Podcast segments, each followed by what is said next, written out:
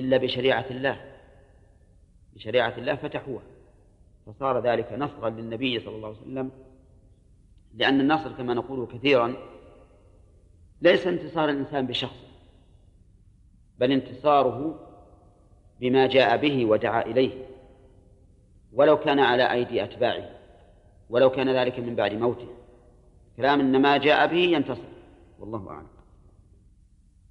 لا يظنون هنالك فإن وقفت قلت وتظن به الظنون والثالثة وتظنون بالله الظنون الظنون وتظنون بالله الظنون هنالك. يعني وصلا ووقفا. ومثل ذلك قوله تعالى في سورة الأحزاب أطعنا الله وأطعنا الرسول فأضلون السبيل. فيها هذه القراءة الثلاث نعم. طيب ما هي الظنون التي ظنوها بالله عز وجل. أخذ للفوائد إذن. يستفاد من الآية الكريمة قوله تعالى يا أيها الذين آمنوا بيان منة الله عز وجل على هذه الأمة أولها وآخرها بهذا الدفاع من الله سبحانه وتعالى عن المؤمنين. وجهه أن الله أمرنا بأن نذكر هذه النعمة.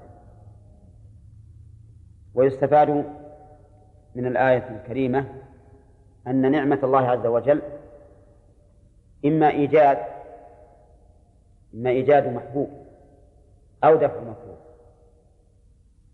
والذي في الآية؟ ها؟ من باب دفع المكروه نعم. ومن فوائد الآية الكريمة بيان شدة عداوة الكفار للمؤمنين. لأنهم تحزبوا ضدهم. قد تكون هذه القبائل القبائل ليس بينها رابطة في حد ذاتها ولكن من أجل أنها اتفقت في عداوتها للإسلام اجتمعت. ويستفاد من الآية الكريمة أن اليهود لا عهد لهم. وأنهم أهل غدر وخيانة وجهه نقض بني قريظة للعهد الذي بينهم وبين الرسول صلى الله عليه وسلم. وكل القبائل الثلاث من اليهود كلها عاهدت الرسول عليه الصلاة والسلام حين قدم المدينة. ومع ذلك فإنهم نقضوا العهد. بنو قينقاع وبنو النضير وبنو قريظة كلهم نقضوا العهد. لأن اليهود من أشد الناس غدرا. وكذبا نعم. ويستفاد من الآية الكريمة بيان قدرة الله عز وجل. من قوله فأرسلنا عليهم ريحا. ريحا. ويستفاد منها ما أشار إليه بعض أهل العلم من أن الريح إذا جاءت مفردة فإنها تكون في العذاب. وإذا جاءت مجموعة فإنها تكون في الرحمة. إلا أنها قد تأتي مفردة في الرحمة إذا وصفت بما يدل على ذلك. مثل قوله تعالى وجرين بهم بريح طيبة وفرحوا بها. ومن فوائد الآية الكريمة أن الملائكة جنود لله عز وجل. لقوله وجنودا لم تروه. فإن قلت هنا ما أضيفت الله عز وجل فكيف تقول إنهم جنود الله؟ لأنه يقول فأرسلنا عليهم ريحا فأضاف إرسالهم إليه. وقد قال تعالى في آية أخرى وما يعلم جنود ربك إلا هو فإن قلت هل الرب عز وجل محتاج إلى جنود؟ فالجواب طبعا لا ولا يمكن نقول محتاج. لكن لماذا سموا جنودا مع أنه لا حاجة به إليهم؟ لأنهم يقومون بأمره يقومون بأمره ويدافعون عن أوليائه. فهم بمنزلة الجنود؟ وإلا فالله عز وجل لا يحتاج إليهم ولا إلى غيرهم. فإنه غني عن كل أحد. ومن فوائد الآية الكريمة أن الأصل أن الناس لا يرون الملائكة. لقوله ها؟ لم تروه. وهو كذلك لكن قد يرونه. مثل ما رأى الناس مثل ما رأى الناس جبريل حين جاء إلى النبي عليه الصلاة والسلام يسأله عن الإيمان. عن الإسلام والإيمان والإحسان والساعة وأماراتها. نعم. وقوله ويستفاد من الآية الكريمة أيضا عموم علم الله سبحانه وتعالى بكل ما نعمل. وكان الله بما تعملون بصيرا. وهل يشمل ذلك عمل القلب؟ نعم يشمله. بدليل قوله تعالى ولقد خلقنا الإنسان ونعلم ما توسوس به نفسه وهو عمل القلب. أما عمل الجوارح فظاهر. طيب ويستفاد من الآية الكريمة التهديد والترغيب أو الترهيب والترغيب. آه. وكان الله بما تعملون بصيرا فإن هذا فيه بالنسبة للعمل الصالح ترغيب وأن هذا العمل لن يهدر لأنه معلوم عند الله سبحانه وتعالى ولا بد أن يجازي عليه. وترهيب لمن؟ لا ما هو ما نقول كفر سيئة. تهديد له. عندما تحدثك نفسك يوم من الأيام بأن تعمل سيئة لأنه لا يطلع عليها أحد من الخلق. فاذكر أن الله يطلع عليه وكان الله بما يعملون بصيرا. ولهذا قال جاء في الحديث عن النبي عليه الصلاة والسلام أفضل الإيمان أن تعلم أن الله معك حيثما كنت. ليس معك في مكانك ولكنه معك وهو في على عرشه سبحانه وتعالى. محيط بك وقال تعالى إذ جاءوكم من فوقكم ومن أسفل منكم وإذ زاغت الأبصار وبلغت القلوب الحناجر وتظنون بالله الظنون. خمسة أشياء ذكرهم الله بها. ليتبين وجه النعمة. فيستفاد من الآية الكريمة أنه ينبغي لمن ذكر أن يذكر له وجه ما ذكر به. قول.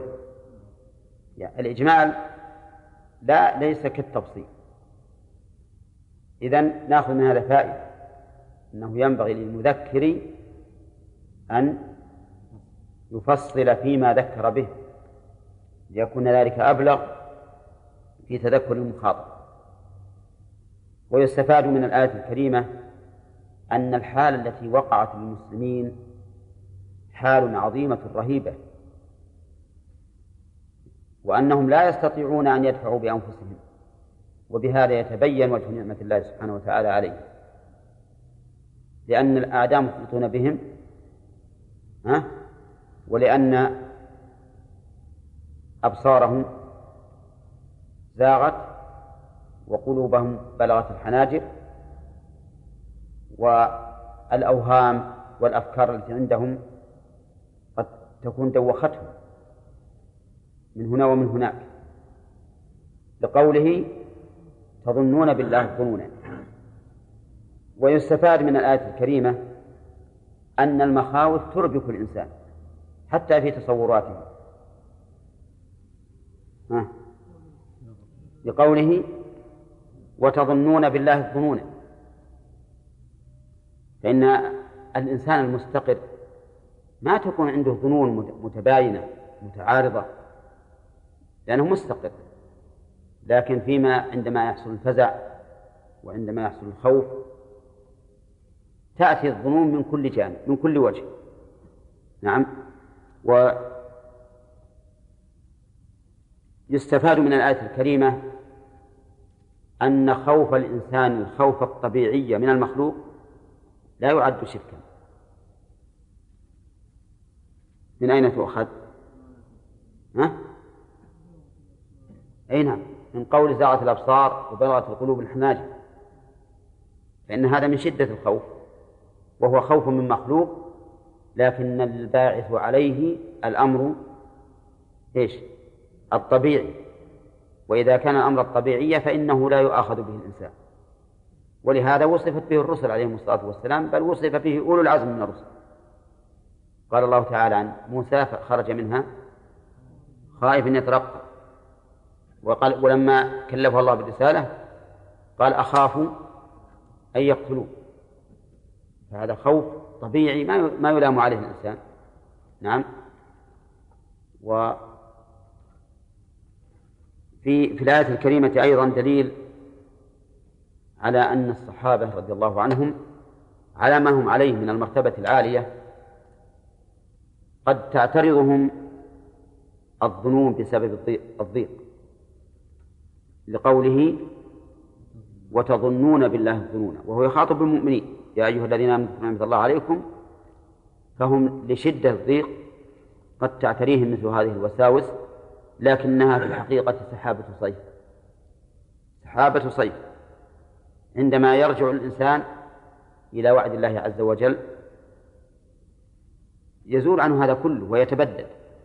ولهذا سيأتينا في سياق الآيات أن قوله تعالى ولما رأى المؤمنون الأحزاب قالوا هذا ما وعدنا الله ورسوله وصدق الله ورسوله. سبحان الله. يرون هذه الأحزاب العظيمة ثم يطمئنون أنفسهم بأن هذا ما وعد الله ورسوله وصدق الله ورسوله. لأن النصر مع الصبر والفرج مع الكرب. فهم لما رأوا هذه الأحزاب العظيمة وما يترتب عليها على وجودهم من الشدة والضيق عرفوا أن النصر قريب. فإن الله عز وجل قال أم حسبتم أن تدخلوا الجنة ولما يأتكم مثل الذين خلوا من قبلكم مستهم البأساء والضراء وزلزلوا. حتى يقول الرسول والذين آمنوا معه متى نصر الله؟ ألا إن نصر الله قريب. شوف نصر الله قريب من في مثل هذه الحال. نعم مستهم البأساء. والضراء وزلزل. إذا طبقت هذه على حال الأحزاب أو على حال المؤمنين في وقت الأحزاب وجدت أنها تنطبق. آخر الآية ألا إن نصر الله قريب. إذن صدق عليهم أن هذا ما وعد الله ورسوله وصدق الله ورسوله بقرب النصر. والحاصل أن مثل هذه الأمور التي تأتي عارضة ما تؤثر على مرتبة الإنسان وعلى حاله لأنها تزول. ويستفاد من الآية الكريمة أن الإنسان إذا غلبته الحال حتى وردت عليه مثل هذه الظنون فإنه إيش؟ فإنه لا لا لا يحط من مرتبته. لكن كما قلت قبل قليل إذا استقرت به الحال وهدأت هذه الظنون عرف الحق. ويستفاد من الآية الكريمة من قوله هنالك ابتلي المؤمنون وزلزلوا زلزالا شديدا. يستفاد منها تصوير الحال التي كان عليها المؤمنون في تلك اللحظة. وهو الابتلاء الابتلاء العظيم. هذا ابتلاء بالنسبة لما حصل من الأحزاب. وبالنسبة لنفوسهم هل هي مستقرة؟ الجواب لا. زلزلوا زلزالا شديدا فاجتمع عليهم الابتلاء الظاهري الذي يشاهد بالعيان والابتلاء الباطني الذي هو زلزلة النفوس وعدم استقرارها. ولهذا قال زلزلوا زلزالا شديدا. وفي هذا في هذه الآية الكريمة أيضا بيان القاعدة العامة وهو أن الله تعالى يذكر النعم مضافة إليه ويذكر النقم غالبا بالبناء إلى المجهول لأن هنا قال هنالك ابتلي وزلزلوا. ومن أين وقع ممن وقع ذلك؟ من الله سبحانه وتعالى. لكنه في مقام الخير يضيف الله سبحانه وتعالى الشيء إلى نفسه تمدحا.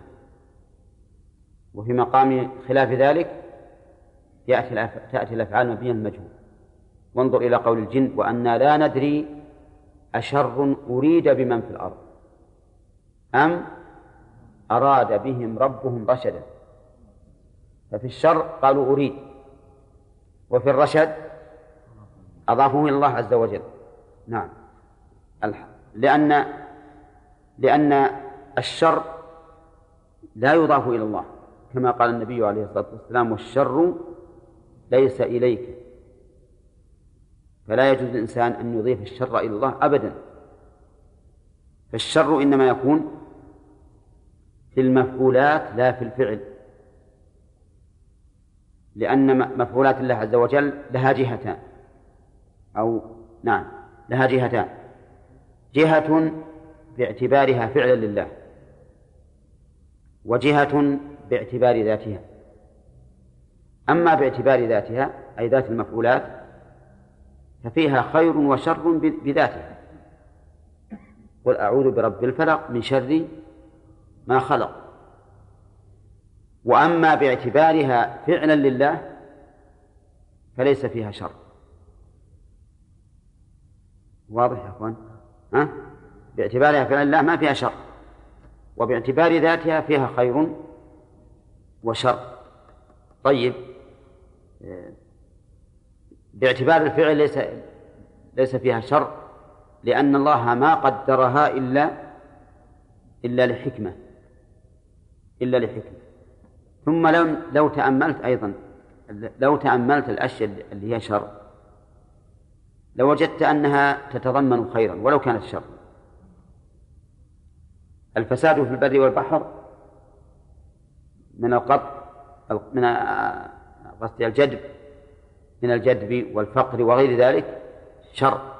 لكن مآله الخير لعلهم يرجعون. طيب و ثم قال وإذ يقول المنافقون والذين في قلوبهم مرض ما وعد الله ورسوله إلا غرورا. يستفاد من هذه الآية الكريمة بيان أن المنافقين ينتهزون الفرص. وجهه أنهم في هذه الفرصة وحال الحال الضيقة الحالكة ها؟ بدأوا نشاطا وانتهزوا الفرصة. وقالوا وين وين الوعد؟ ففي دليل على أن المنافق على اسمه منافق. إن لم يجد فرصة سكت وصانع وداهن وإن وجد فرصة نطق وتكلم.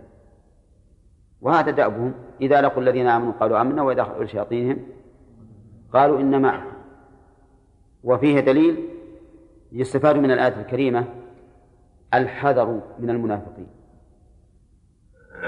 الحذر منهم. لأنهم لا يألون المؤمنين خبالا. كل ما وجدوا مطعنا أو مكانا للطعن ها هجموا. نسأل الله أن يعيدنا منه ويستفاد من الآية الكريمة أيضا أن أن القلوب تنقسم إلى صحيحة ومريضة لقوله والذين في قلوبهم مرض. وكذلك الأبدان تنقسم إلى مريضة وصحيحة. وانظر حال الناس اليوم. هل هم أشد على مداواة القلوب من مداواة الأبدان؟ أو على مداواة الأبدان من مداواة القلوب. ها؟ الأخير الأخير إلا من شاء الله. أكثر الناس اليوم حريصون على مداواة الأبدان التي مآلها أن تكون جيفة يأكلها الدود دون القلوب التي عليها مدار سعادة الدنيا والآخرة. تجد الإنسان يمرض قلبه وربما يصل إلى درجة الاحتضار ولكنه لا يبالي به. فإذا أصيب بشوكة في بدنه هرع إلى الأطباء ولو حصل في ذلك مشقة وتعب ولكن العاقل المؤمن هو الذي يكون دائما في نظر إلى قلبه. ومرضه وصحته وسلامته وعطبه. هذا هو المؤمن حقا. ولا شك أن القلب إذا إذا صح إذا صح القلب صح البدن. ولست أقول صح البدن أن المؤمن لا يمرض. لكن المؤمن لو مرض يرى أن في هذا المرض منفعة له ومصلحة. ولا لا؟ وبهذا يكون مرض بدنه صحة لقلبه. صحة لقلبه لما يحصل عنده من الصبر والرضا بالله عز وجل وانتظار الفرج وفعل الأسباب التي جعلها الله تعالى أسبابا يعتمد على الله تعالى بما جعله سببا. الحاصل أن أن أن مرض القلب أخطر من مرض البدن بكثير. والعاقل يعتني بهذا عناية أشد. ويستفاد من الآية الكريمة أن الله تعالى ورسوله قد وعد المؤمنين بالنصر. بقوله ما وعدنا الله ورسوله. والوعد مذكور في القرآن والسنة للمؤمنين. قال الله تعالى إنا لننصر رسلنا والذين آمنوا في الحياة الدنيا ها ويوم يقوم الأشهاد. وقال تعالى وكان حقا علينا نصر المؤمنين. شوف الوعد العظيم. حقا علينا مؤكد نصر المؤمنين. والملتزم بهذا يا إخواني هو الرب عز وجل الذي بيده ملكوت السماوات والأرض.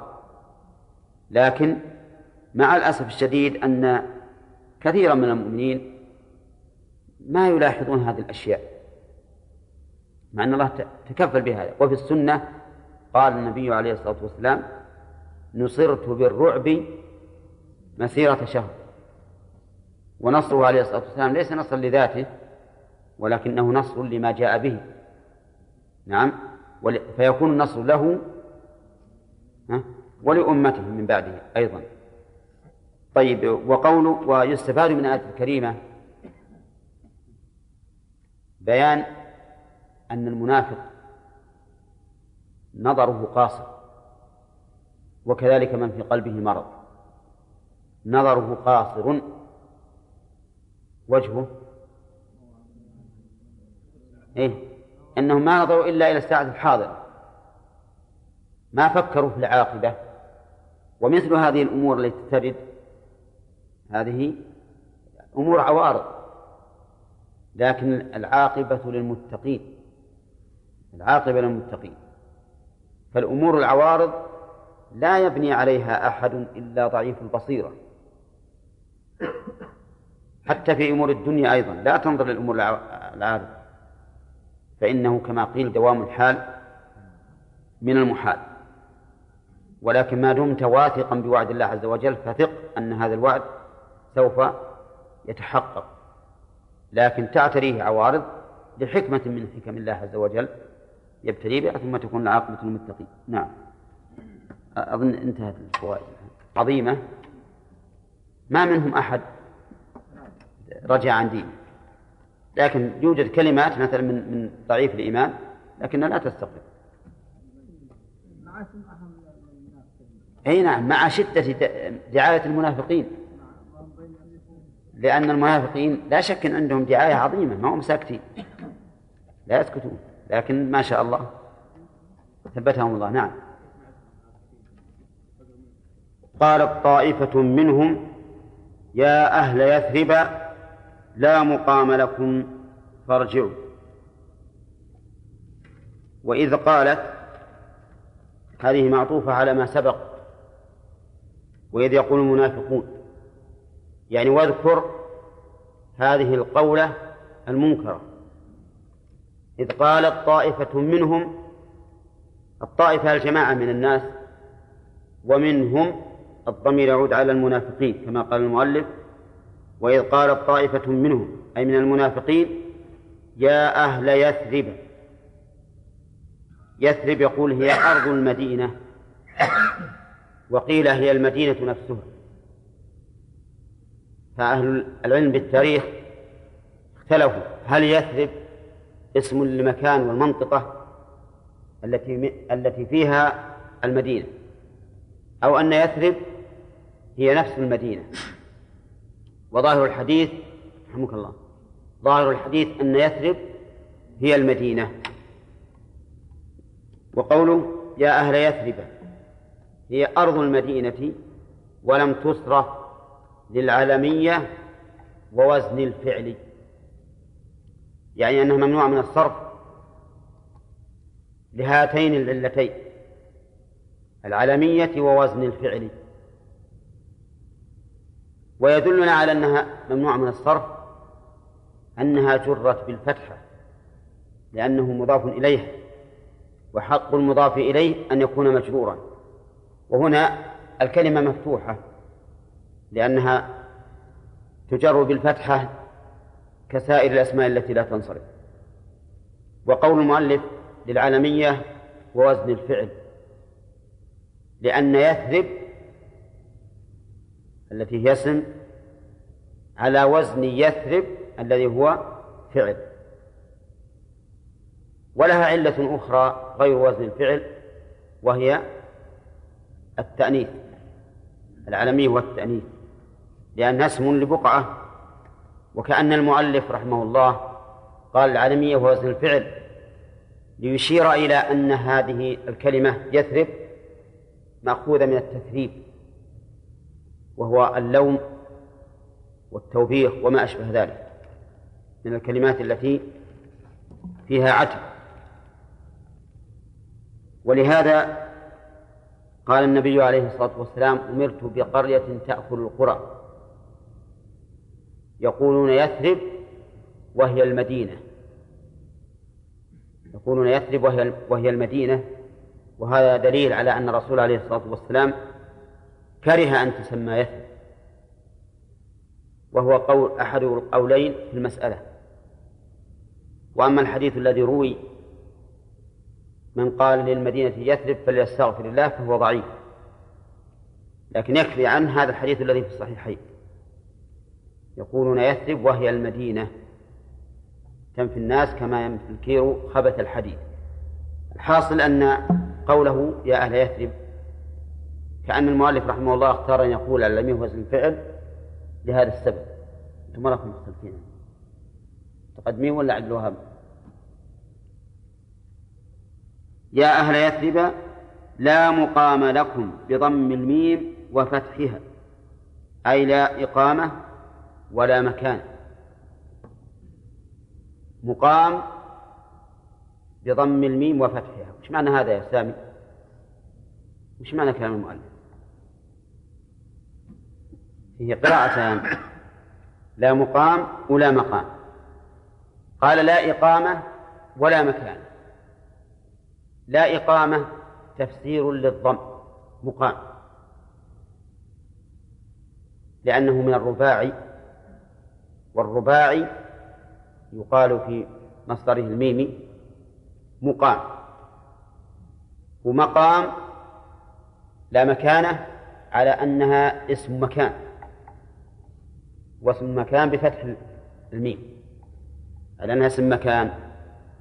المعنى لا موضع للإقامة على كونها اسم مكان. أو لا إقامة له. لماذا يقولون لا مقام لكم لأنهم يريدون الفرار ولا يريدون البقاء مع النبي صلى الله عليه وسلم في القتال إذ أنهم منافقون والمنافق ليس صبورا على القتال بل لا يريد القتال ولو ظهر الأمر في يده لقاتل من؟ ها؟ لقاتل المسلمين قال وفي قوله يا أهل يثرب إشارة واضحة إلى القومية والعصبية لأنه دعاهم باسم الوطن. ما قال يا إخوتنا ولا قال يا أهل يا أيها المسلمون إنما قال يا أهل يثرب لأنه ليس عنده دين يقاتل من أجله وإنما هو قومي يريد الحمية فقط. لا مقام لكم فارجعوا. إلى أين؟ يقول المؤلف إلى منازلكم من المدينة. وكانوا خرجوا مع النبي صلى الله عليه وسلم إلى سلع جبل خارج المدينة للقتال. وقول لا مقام لكم حسب ما يعرف في اللغة العربية إنه نفي عام لأن لا النفي للجنس تفيد العموم. يعني ما فيه أي مقام على أي حال من الأحوال فارجعوا. ومثل هذا التعبير إذا قيل لقوم ليس في قلوبهم إيمان لا يبقي منهم أحدا لا بد أن يرجوا ثم قال الله عز وجل بناء على هذا الأمر وأنه لا مقام لهم قال ويستأذن فريق منهم النبي. هؤلاء أهون من الأولين لأن الأولين دعوا إلى الفرار بدون استئذان. قالوا يا عبد الوهاب لا مقام لكم فارجعوا. أما هؤلاء فإنهم يستأذنون النبي صلى الله عليه وسلم ولكن استئذانهم للرسول عليه الصلاة والسلام ليس كاستئذان المؤمنين الذين إذا كانوا معه على أمر جامع لم يذهبوا حتى يستأذنوه لكنهم يستأذنون خداعا وتمويها ولهذا يقول يستأذن فريق منهم النبي أي من المنافقين النبي صلى الله عليه وسلم إلى الرجوع. يقولون. يستأذن بمعنى يطلب الإذن. لأن استفعل تأتي كثيرا بمعنى طلب الشيء.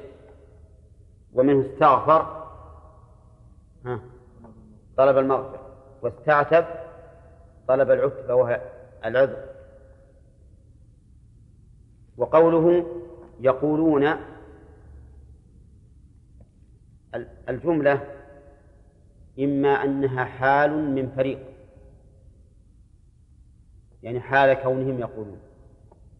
وإما وإما أن تكون عطف بيان أو بدلا من قوله يستأذن.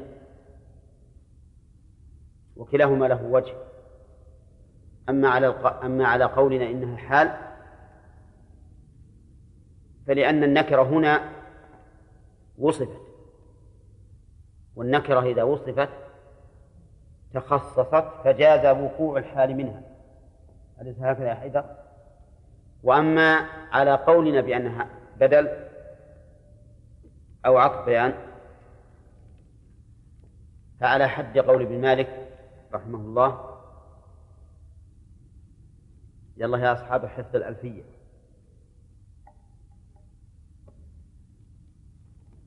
ماذا قال؟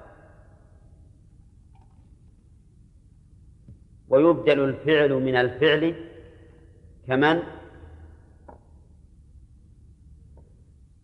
يصل إلينا يستعن بنا يعن. الله يخالف على التعب اللي هذا هذه حصيلة نعم.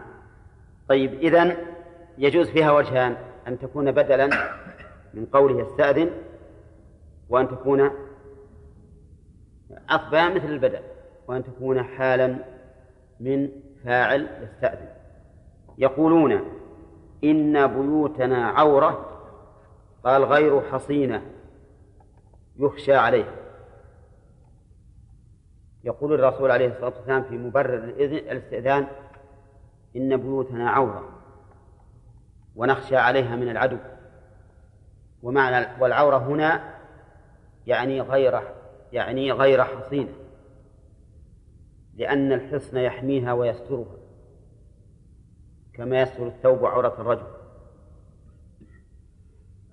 هذا معنى قولهم إنها عورة يعني مكشوفة. لا يمكن أن نأمن من هجوم العدو عليها. وفي قراءة لكنها غير سبعية عاورة بكسر الواو. بكسر الواو.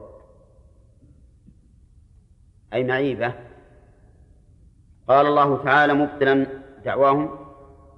وما هي بعورة؟ وما هي بعورة؟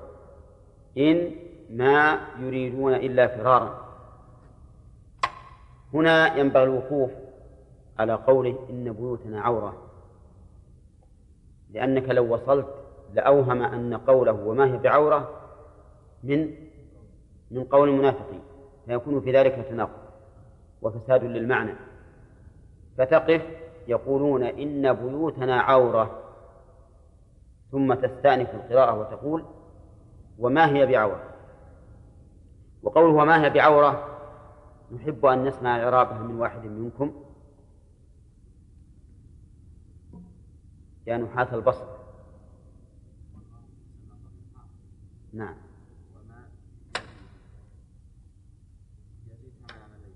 طيب.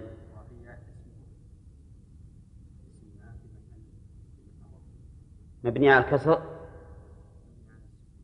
على السكون. مبني على السكون؟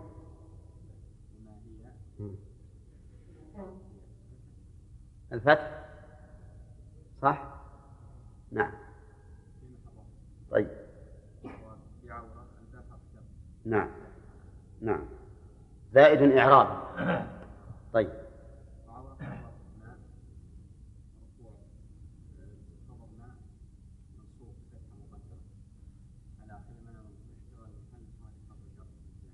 طيب.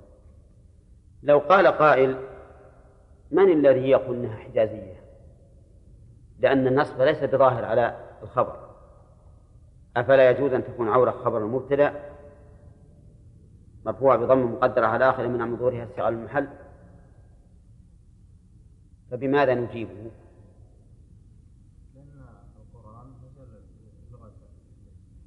طيب ما الدليل؟ نريد شاهدا من القرآن يؤيد قولك. نعم. ما هذا بشر؟ نعم. ما هذا ما هذا بشر؟ ما هذا بشر؟ فنصر. فدل ذلك على أن القرآن نزل بمقتضى لغة الحجازية تمام. طيب. قال الله تعالى وما هي بعورة؟ إن يريدون إلا فرارا. إن قال المؤلف ما. ما هذه؟ وش, وش معناها؟ إن قال ما. قال ما. تفسير لإن.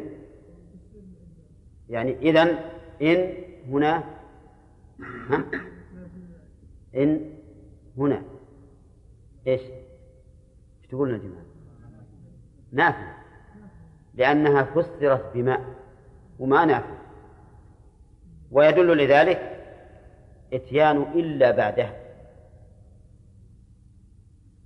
ولا لا؟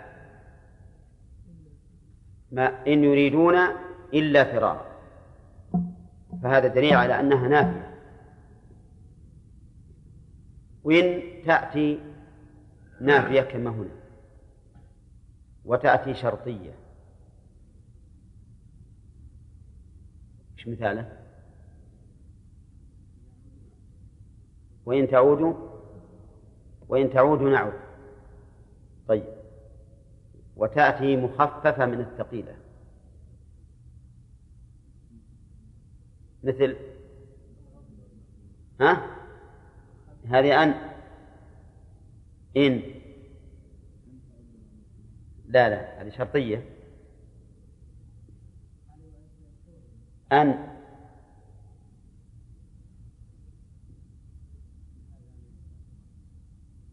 إن هذان لساحران هذه مخففة من الثقيل هذه ثلاث ثلاث وتأتي زائدة. تأتي زائدة. هذه أن. ما يخالف ما غير القرآن. يأتوا لنا بشيء من كلام العرب ولا من غير القرآن. ما إن أنتم ذهب. ولا صريح. ولكن أنتم الخزف هذه زائدة. قول. لأن ما إن أنتم أي ما أنتم. طيب ما الذي يعين هذه المعاني؟ الذي يعينه السياق. الذي يعين السياق. وهذا باتفاق العلماء. أي أن وجود الألفاظ المشتركة التي تتعين بالسياق ثابت في اللغة العربية. لكنهم اختلفوا في مسألة الحقيقة والمجاز فمنهم من أثبت ذلك ومنهم من نفى. وقال إن المجاز والحقيقة كالاشتراك في المعنى. والاشتراك أنتم تقولون به. وهذا هو القول الراجح كما سبق عدة مرات بأن الصحيح أنه لا مجاز في اللغة العربية. نعم. يقول إن إن إن يريدون هذا كلام الله عز وجل وما هي بعورة؟ إن يريدون إلا فرارا. يعني ما يريدون إلا فرارا. وهذه الجملة كما تشاهدون جملة حصرية يعني تفيد الحصر. أي أن هؤلاء ما لهم إرادة أبدا سوى الفرار من القتال. فالبيوت محصنة ولا ولا يخشى عليها أكثر مما يخشى على المدينة وليس لهم أي عذر إلا عذرا واحدا وهو الفرار من القتال لأنهم لا يريدون مواجهة العدو بل هم العدو كما قال الله عنه. قال الله تعالى ولو دخلت عليهم من أقطارها ثم سئلوا الفتنة لأتوها. ولو دخلت لو هذه شرطية وفعل الشرط فيها دخلت وجواب الشرط لأتوها لو دخلت عليهم من أقطارها. الفاعل فسره المؤلف بالمدينة يعني لو دخلت المدينة عليهم من أقطارها. وتفسيره إياها بالمدينة يؤيده قوله في أول الآية يا أهل يثرب لا مقام لكم. وفسره بعضهم بالبيوت. أي ولو دخلت عليهم البيوت من أقطارها ويؤيد هذا التفسير قولهم إن بيوتنا عورة. إن بيوتنا عورة. لكن يرجح الأول أنها المدينة قوله من أقطارها. لأن الغالب أن كلمة من أقطارها ما ما تأتي للبيوت لأن البيوت صغيرة فجهات فجهاتها لا يطلق عليها قطر وإنما الأقطار إنما تكون للشيء الكبير. ولهذا قال من أق... نعم من أقطارها أي نواحيها. يعني لو دخل العدو المدينة من نواحيها كلها أو من أي ناحية منها ثم سئلوا أي سألهم الداخلون الفتنة لأتوها بالمد والقصر أي أعطوها.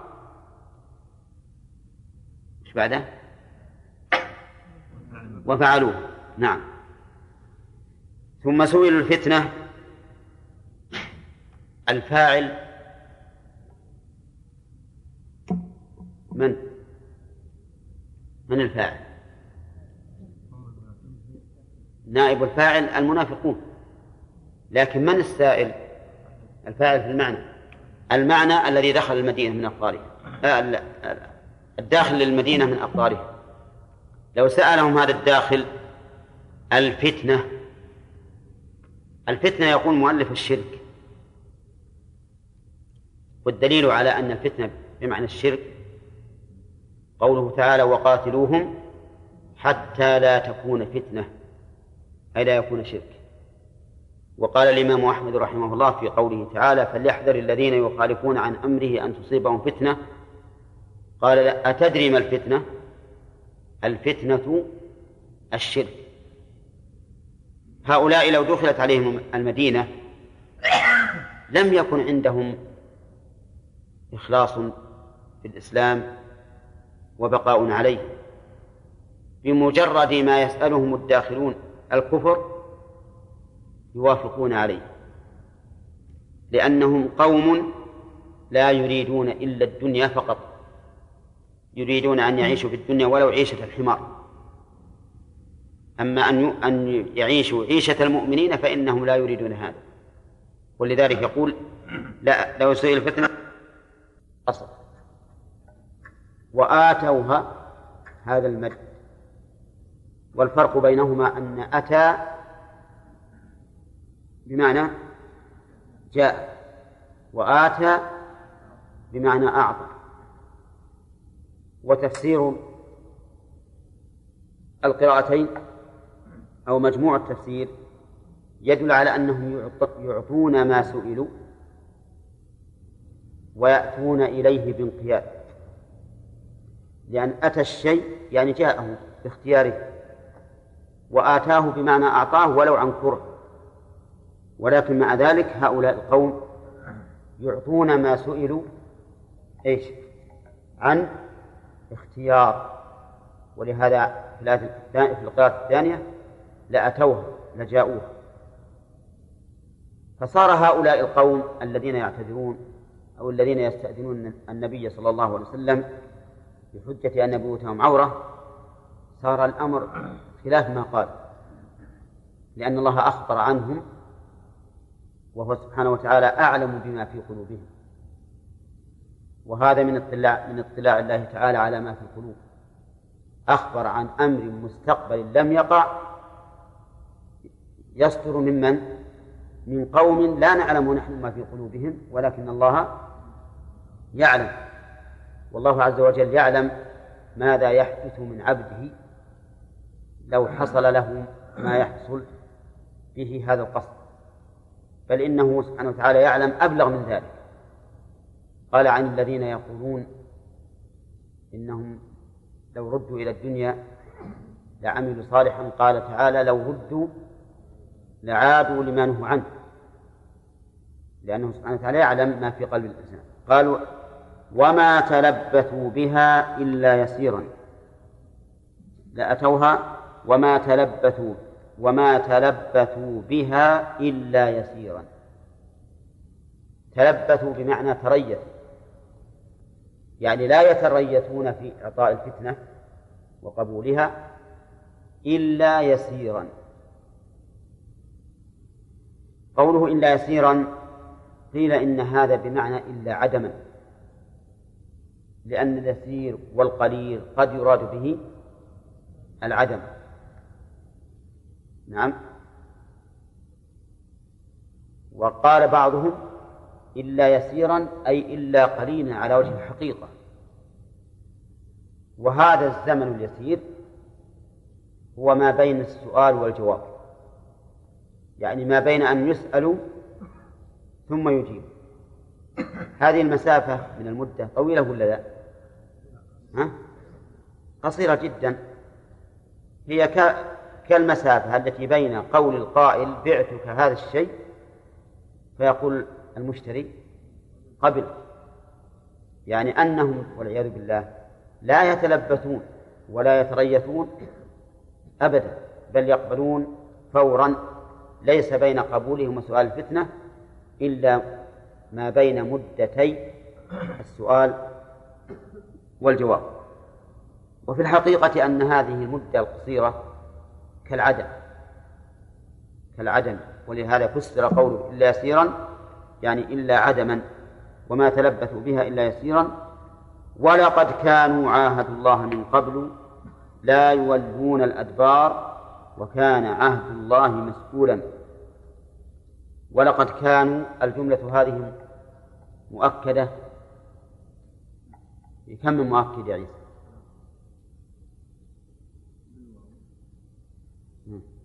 الواو ما هي مؤكدة. باللام وقد. إيش بعد؟ إحنا قلنا ثلاثة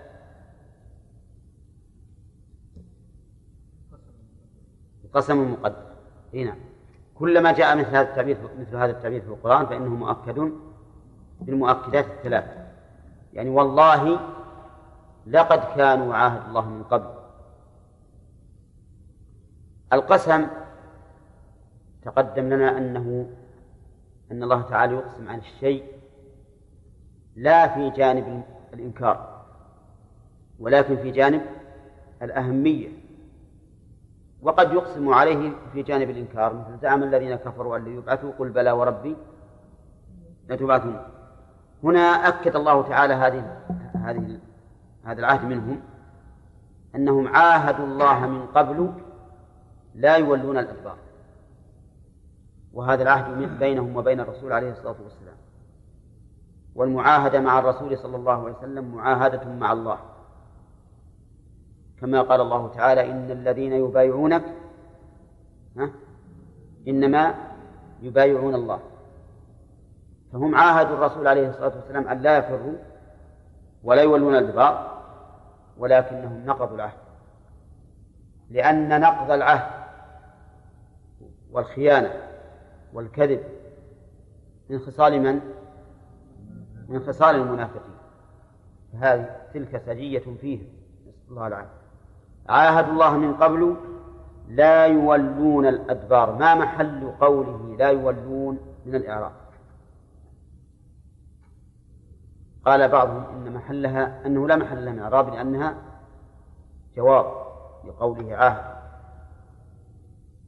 وقال بعضهم إنها بيان بالمعاهدة يعني أن المعاهدة اللي وقعت أنهم لا يولون الأدبار. كلمة لا يولون الأدبار تحتاج إلى مفعولين المفعول الأول الأدبار والمفعول الثاني محذوف والتقدير لا يولون عدوهم أدبارهم. تول, تول أو تولية الدبر معناه الانصراف والانحراف. فبدل من أن تكون وجوههم نحو العدو تكون ها أدبار أدبارهم نحو العدو. فهم أقسموا بالأول وعاهدوا أنهم لا يولون أدبار عند ملاقاة الأعداء. ولكنهم نقضوا العهد. قال الله تعالى وكان عهد الله مسؤولا. قال المؤلف كان عهد الله مسؤولا عن الوفاء به. فعلى هذا تكون المسؤولية ما هو عن العهد نفسه بل عن الوفاء به. فالعهد مسؤول يعني مسؤول عن الوفاء به. والسؤال عن الوفاء به سؤال عن عن وقوعه أيضا. فيقال مثلا أليس بيني وبينك عهد؟ ألم تنقض العهد؟ فيكون سؤال عن نفس العهد وعن الوفاء به. هذا هذه المسؤولية متى تكون؟ في الدنيا أو في الآخرة؟ ها؟ أما المسؤولية التي بين الإنسان وبين ربه فإنها في الآخرة. وأما المسؤولية التي تكون بينه وبين الناس فهي في الدنيا يطالب بالوفاء بالعهد. وكان عهد, عهد الله مسؤولا. ثم قال تعالى قل لن ينفعكم الفرار إن فررتم من الموت أو القتل. لن تفيد ثلاثة أشياء. يذكرها لنا عيسى. النفي والنصب.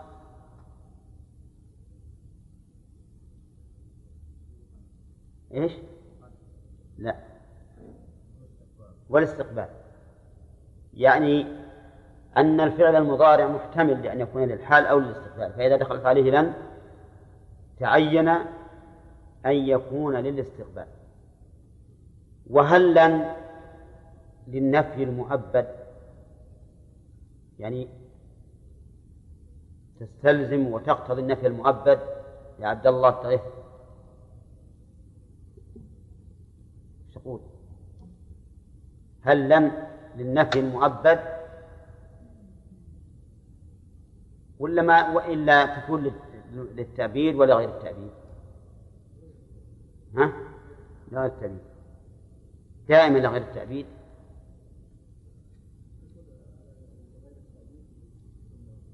وتكون للتعبيد نعم.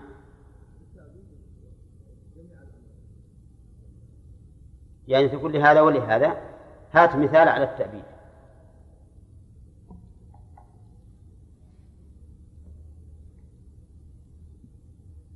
نعم. طيب. فإن لم تفعلوا ولم تفعلوا والآية اللي معنا. الآية اللي معنا للتعبيد لن ينفعكم الفرار إن فررتم من الموت أو القتل. طيب. وتأتي لغير التعبيد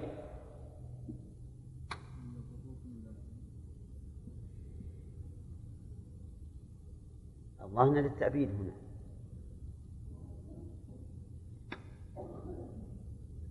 أو ربما يضرونهم بأكثر من الأذى إيش تقولون هذه الآية؟ هل هي للتعبيد ولا لغير التعبيد؟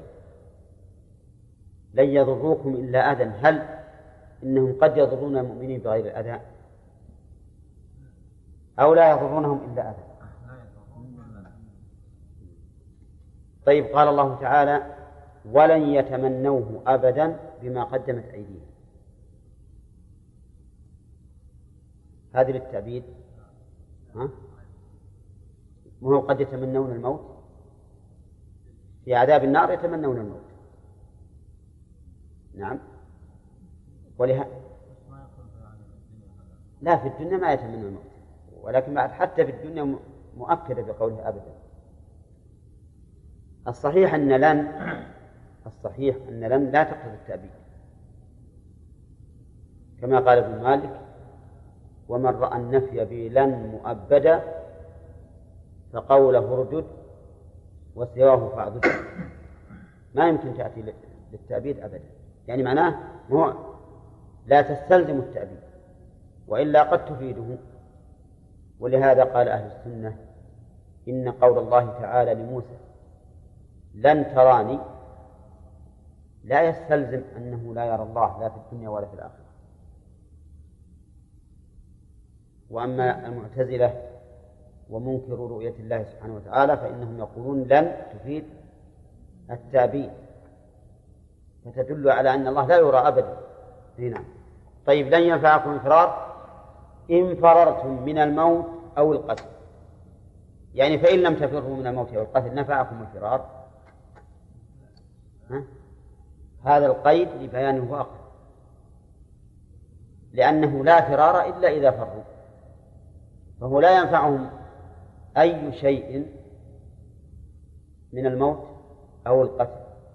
قال وإذا يعني لو فرض أنكم فررتم من الموت والقتل وإذا إن فررتم لا تمتعون في الدنيا بعد فراركم إلا قليلا بقية آجالكم. يعني على فرض أنكم فررتم من الموت أو من القتل. فهل ستبقون في الحياة؟ ها؟ إيش تقولون؟ لا ما يبقون إن فروا لا يمتعون إلا قليلا لا يمتعون إلا قليلا وهو بقية آجالهم نعم هذا على تقدير فرارهم وحينئذ ما الفائدة من أن يدع الإنسان القتال المفروض عليه ويولي الدبر لأمر قد ينفعه وقد لا ينفع قد يموت في حال توليه وقد يبقى ويعمر لكن لو بقي وعمر سيبقى أبدا. لا لا يمتع إلا قليلا مهما طال الأمد به فإنه قليل. ولهذا الدنيا كلها بالنسبة للآخرة ليست بشيء. قال الله تعالى بل تؤثرون الحياة الدنيا والآخرة خير وأبقى. وأخبر النبي عليه الصلاة والسلام أن موضع صوت الإنسان في الجنة خير من الدنيا وما فيها. خير من الدنيا وما فيها. فالمتاع في الدنيا في الحقيقة ليس لا ليس بشيء بالنسبة لوقت الآخرة. ولهذا قال وإذا لا تمتعون إلا قليلا. ثم هناك شيء آخر. لو لو قتلوا لو قتلوا فإنهم قتلوا ولكنهم أحياء. لو قتلوا في سبيل الله فإنهم قتلوا ولكنهم أحياء. قال الله تعالى ولا تقولوا لمن يقتل في سبيل الله أموات بل أحياء ولكن لا تشعرون هذا القول باللسان نهينا عنه. وحتى الظن بالقلب نهينا عنه. ولا تحسبن الذين قتلوا في سبيل الله أمواتا بل أحياء عند ربهم يرزقون.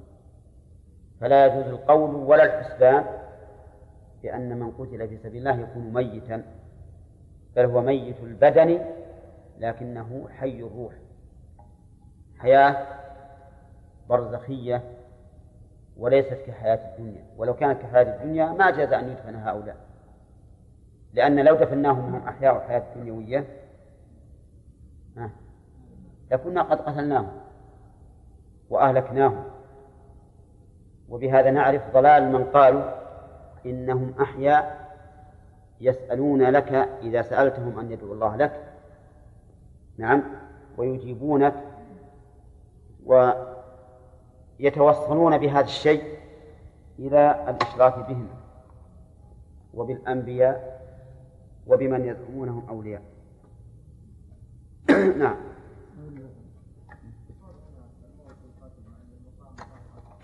نعم.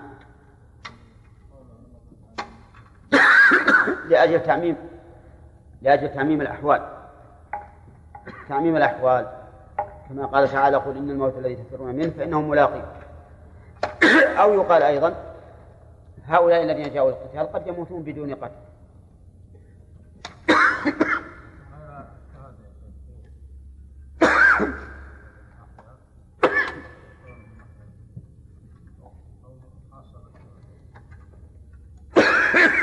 خاصة بالشهداء ومن هو أفضل منهم. هذا هو الظاهر. ويحتمل أن أن يكون هذا خاصا بالشهداء. لأن الشهداء تعرضوا للموت ابتغاء وجه الله. فبعض أهل العلم يقول إذا ثبت هذا للشهداء الحياة البرزخية فلمن هو أفضل منهم؟ أثبت مثل الصديقين والأنبياء. ولكن عندي أن فيه احتمالا لأن هذا خاص بالشهداء. وذلك لأن الشهيد ليس كغيره الشهيد عرض نفسه للموت وباع نفسه. فيجازى بأن يكون حيا. لكن المشهور أن من من هو أعلى من الشهداء له ذلك الحكم. والأنبياء لهم خصيصة أخرى أيضا ما هي لغيرهم؟ وهي أن الأرض لا تأكل أجسادهم.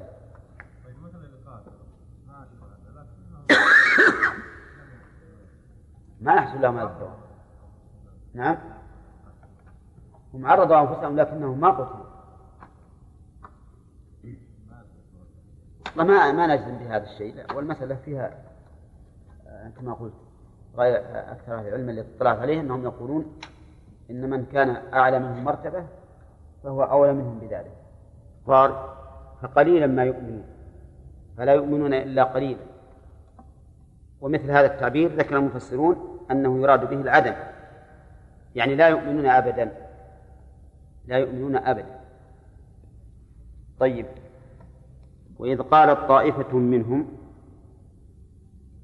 انتهينا من اللي قبله؟ فريق.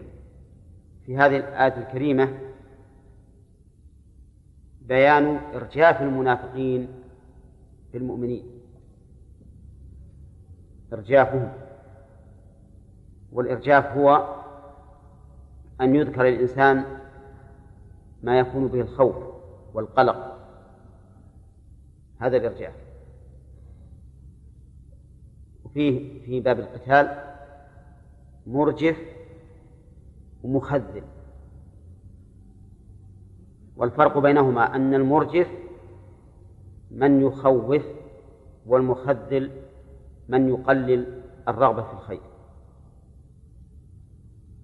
هذا الفرق بينهما.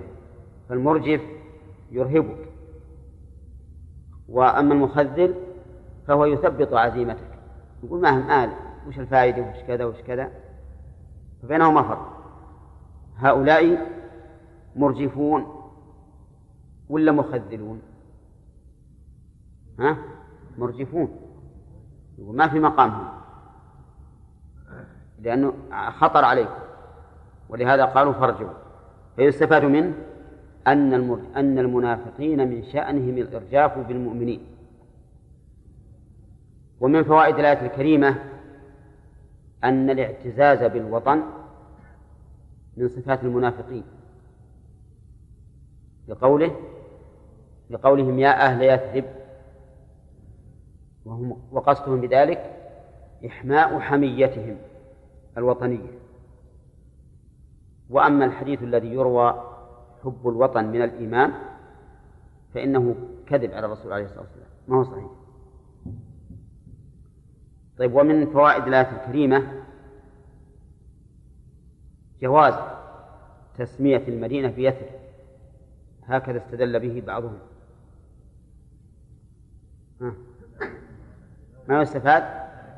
وجه وجه قول هذا القائل أن الله تعالى حكاه عنهم وأقره. حكاه عنهم وأقره.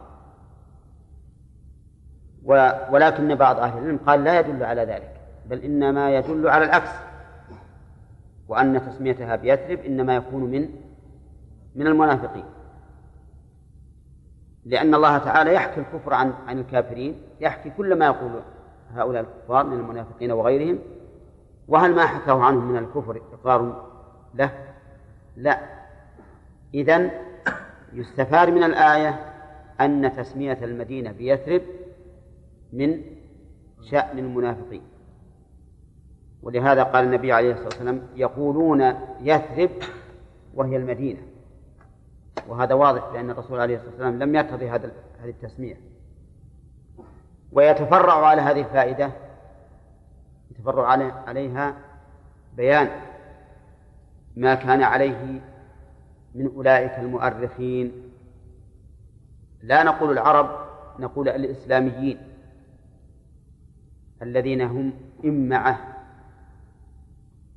جاء المستشرقون فكانوا يتحدثون عن الرسول عليه الصلاة والسلام باسم محمد فقط. قال محمد كما قال الكفار في عهد الرسول عليه الصلاة والسلام.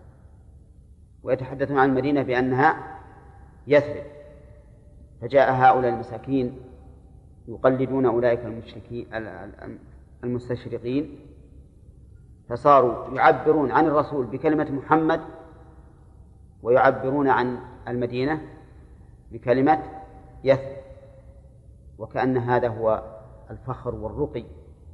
نعم. ومن فوائد الآية الكريمة أن أولئك المرجفين لم يقتصروا على الإرجاف بل ضللوا الناس بقولهم فارجعوا.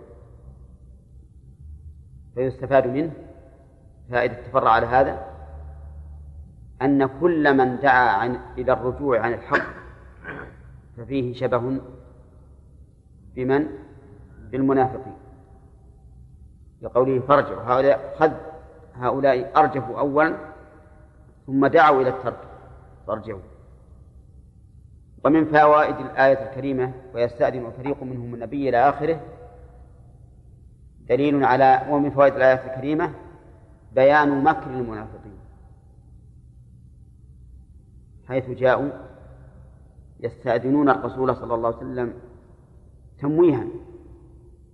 وإلا ليس في نيتهم البقاء لكن يموهون يستأذن فريق منهم النبي. ففيه دليل على تمويه المنافق وإظهار حاله بحال المؤمن المنقاد الذي لا ينصرف إلا بعد الاستئذان. مع أن الاستئذان في مثل هذا الأمر أو في مثل هذه الحال من شأن من؟ الاستئذان بالحق من شأن المؤمنين. أولى كما قال الله تعالى إنما, إنما المؤمنون الذين آمنوا بالله ورسوله وإذا كانوا معه على أمر جامع لم يذهبوا حتى يستأذنوا. نعم. ومن فوائد الآية الكريمة أن من شأن المنافقين الكذب. لقوله يقولون إن بيوتنا عورة. وهم كاذبون. ومن فوائدها بيان إحاطة علم الله تعالى بما في القلوب. لقوله إن يريدون إلا فرارا. أما قوله وما بعورة فهذا قد يعلم لأنه ظاهر إن البيوت حصينة ولا عليها من العدو. لكن إن يريدون الإرادة في القلب لا يعلمها إلا إلا الله عز وجل أو صاحبها أو من أطلعه الله تعالى عليه. واضح؟ طيب. ومن فوائد الآية الكريمة وجوب تكذيب الناطق بالباطل. شوف الآن هل يصح التعبير بكلمة وجوب؟ ها؟ أو نقول مشروعية. ها؟ هو إن نظرنا إلى أن الباطل يجب إبطاله قلنا يجب. لكن الكلام على هل يؤخذ من الآية؟ ها؟ الآية فيها مشروعية ذلك.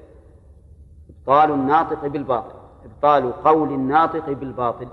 لأن الله تعالى أبطله في قوله وما هي بعور نعم. ثم قال تعالى ولو دخلت عليهم من أقطارها ثم سئل الفتنة لآتوها إلى آخره. يستفاد من الآية الكريمة أن المنافقين أشد الناس ذعرا. لقوله ولو دخلت ثم سئل الفتنة لأتوها. لأنهم لأن عندهم ذعرا من هؤلاء الذين دخلوا من أقطارهم. ويستفاد من الآية أيضا قرب المنافقين من الكفر والشرك. لقوله سئلوا لا أتوه مبادرين. ما يتلبثون ويقول ننظر في الأمر؟ لا. وهل يستفاد من هذه الآية؟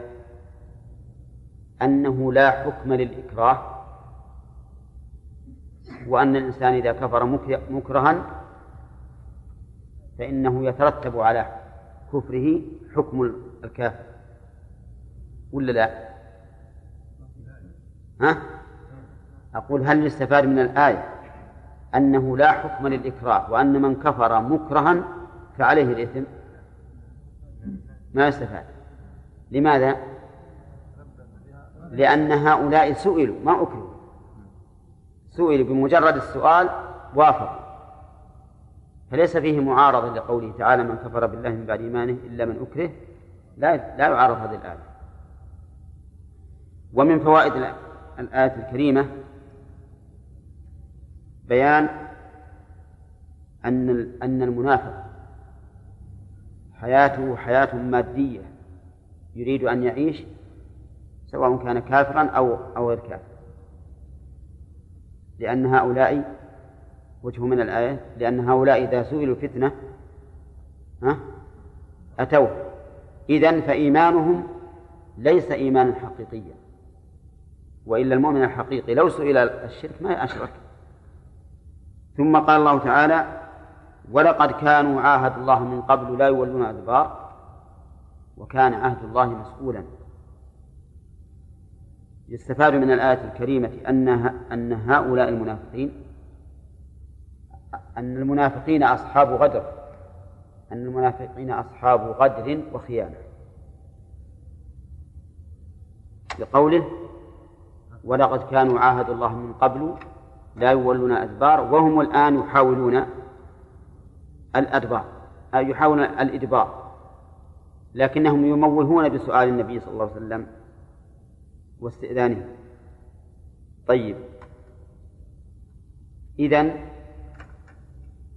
يتفرع على هذه الفائدة أن كل من نقض العهد ففيه شبه من المنافقين. ولهذا جاءت اليهود واليهود أيضا. ولهذا جاءت الآية جاء الحديث عن النبي عليه الصلاة والسلام آية المنافق ثلاث. ومنها إذا عاهد غدر. يتفرع على ذلك أنه إذا كان الغدر من صفات المنافقين فالواجب على المؤمن إيش؟ البعد عنه. لو لم يكن من الغدر إلا أنه من صفات المنافقين لكان ذلك كافيا في وجوب البعد والحذر منه. ومن فوائد الآية الكريمة استهانة المنافق بحق الله عز وجل. لقوله ها عاهدوا الله. يعني نقض العهد مع الإنسان مثلك قد يكون أهون لكن نقض العهد مع الله عز وجل أشد وأعظم. ومن فوائد الآية الكريمة تحريم تولية الأدبار عند ملاقاة العدو. وجه ذلك أن الله تعالى ذكر هذا عن المنافقين تحذيرا منه. وقد دلت الآية الكريمة في سورة الأنفال على أنه من كبائر الذنوب.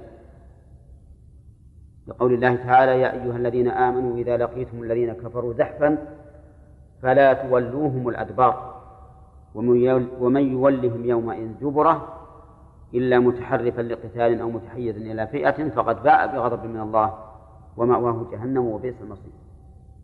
وجاءت الأحاديث بعد ذلك من الموبقات يعني المهلكات لأنه من الكبائر.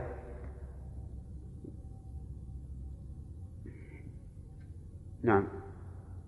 ومن فوائد الآية الكريمة إثبات الحساب. لقوله وكان عهد الله مسؤولا. فكل ما بينك وبين الله عز وجل من الحقوق فإنك مسؤول عنه يوم القيامة. قال الله تبارك وتعالى فلنسألن الذين أرسل إليهم ولنسألن المرسلين. فلنقصن عليهم بعلم وما كنا غائبين. ثم قال تعالى قل لن ينفعكم الفرار إن فررتم من الموت أو القتل وإذا لتمتعون إلا قليلا. في الآية في الآية هذه دليل على أنه لا فرار من قدر الله. نعم. بقوله قل لن ينفعكم الفرار إن فررتم من الموت أو القتل. طيب. قوله من الموت أو القتل متعلق فررتم ولا بالفرار؟ هذه جملة معترضة في الواقع ما من الفوائد؟ قل لا ينفعكم الفرار إن فررتم من الموت أو القتل متعلقة بفررتم وإلا بالفرار. ها؟ قل لن ينفعكم الفرار من الموت أو القتل إن فررتم ها؟ وتكون جملة شرطية إن فررتم جملة معترضة وهذا أوضح في المعنى. طيب يستفاد منها أنه لا فرار من قدر الله. هل يستفاد من الآية الكريمة إبطال الأسباب؟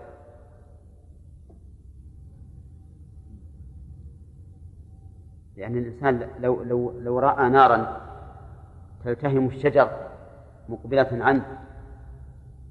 هل يهرب ولا لا؟ يهرب. إذن يهرب ربما ينجو. أي هي غير هذه لكن ما هو المخلص؟ يعني لو قال قائل هذه الآية تنفي العمل بالسبب. فالجواب على ذلك أن نقول إذا كان العمل بالسبب مبطلا لحكم شرعي فإنه لا يجوز. كهذه الآية أو كهذه الحال. فإبطال الأسباب القدرية بانتهاء بانتهاك الأحكام الشرعية هذا لا يجوز.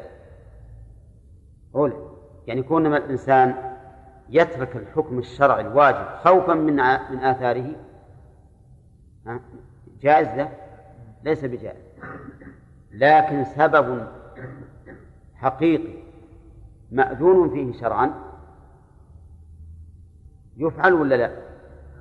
إذا كان سببا حقيقيا مأذونا فيه شرعا فلتفعله ما نقول للرجل إذا رأيت النار مقبلة عليك وقف لا تفعل. لا ينفعك الفرار. هذا ما هو صحيح. بل نقول في هذا الحال فر لأن هذا سبب مباح مأذون فيه شرعا وسبب حقيقي. لكن نبي, نجعل الأسباب معطلة للأحكام الشرعية هذا لا يجوز. ويستفاد من الآية الكريمة يستفاد من الآية الكريمة بيان نفوذ حكم نفوذ بيان نفوذ حكم الله عز وجل. الشرعي والقدري. أما القدري فلا إرادة لك فيه وأما الشرعي فلك فيه إرادة. ولهذا نقول بالنسبة للشرعي وجوب تنفيذ حكم الله الشرعي لأن الله تعالى عاب هؤلاء الفارين لكون فرارهم يتضمن إسقاط حكم شرعي. هنا ومن فوائد الآية الكريمة أن البقاء في الدنيا وإن طال فهو قليل. لقوله وإذا لا تمتعون إلا قليلا. نعم. وقد قال الله تعالى في آية أخرى قل متاع الدنيا قليل والآخرة خير لمن اتقى ولا تظلمون فتيلا. ومن فوائد الآية الكريمة توبيخ هؤلاء الذين فروا للبقاء على حياتهم أو للإبقاء على حياتهم. يؤخذ من أمر الله نبيه أن يقول لهم لن ينفعكم الفرار إن فررتم من الموت أو القتل. وهذا لا شك أنه على سبيل التوبيخ لهم ولهذا قال وإذا يعني لو فررتم ونجوتم من هذه الحادثة ما تنجون من الموت لا تمتعون إلا قليلا. نعم. من جبن المنافقين. أنهم أهل جبن وذل وخوف ورعب. وهذا أيضا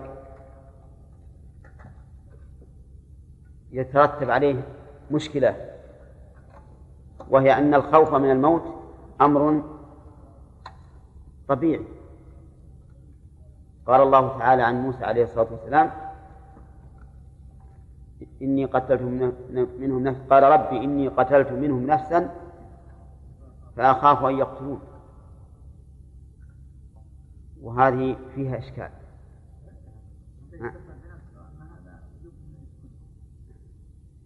كلمة إذا بغينا نقول وش الفرق نقول هذا غير هذا ما يكفي. وش المعارضة؟ أنه خاف من القتل. وهؤلاء يخافوا من القتل. قتل كما أشرنا إليه قبل قليل. الخوف من القتل الذي الذي يستلزم إبطال حكم شرعي. ها؟ هذا ما يجوز. أما هذا خاف من القتل لأنه تسبب له وهو ممكن أن يقتل. ولا لا؟ موسى إي نعم ممكن أن يقتل لأنه فعل ما يستلزم القتل عند هؤلاء. ولقل من ذا الذي يعصمكم من الله إن أراد بكم سوءا أو أراد بكم رحمة. قال المؤلف في معنى يعصمكم يجيركم. ولكن الصواب أن المراد بها يمنعكم لأن العصمة هي المنع ومنه المعصوم يعني الممنوع من الخطأ. فالصواب أن يعصمكم أي يمنعكم من الله. وقوله قل من ذا الذي. هذا الإعراب من ذا الذي. من يعربها لنا. نعم.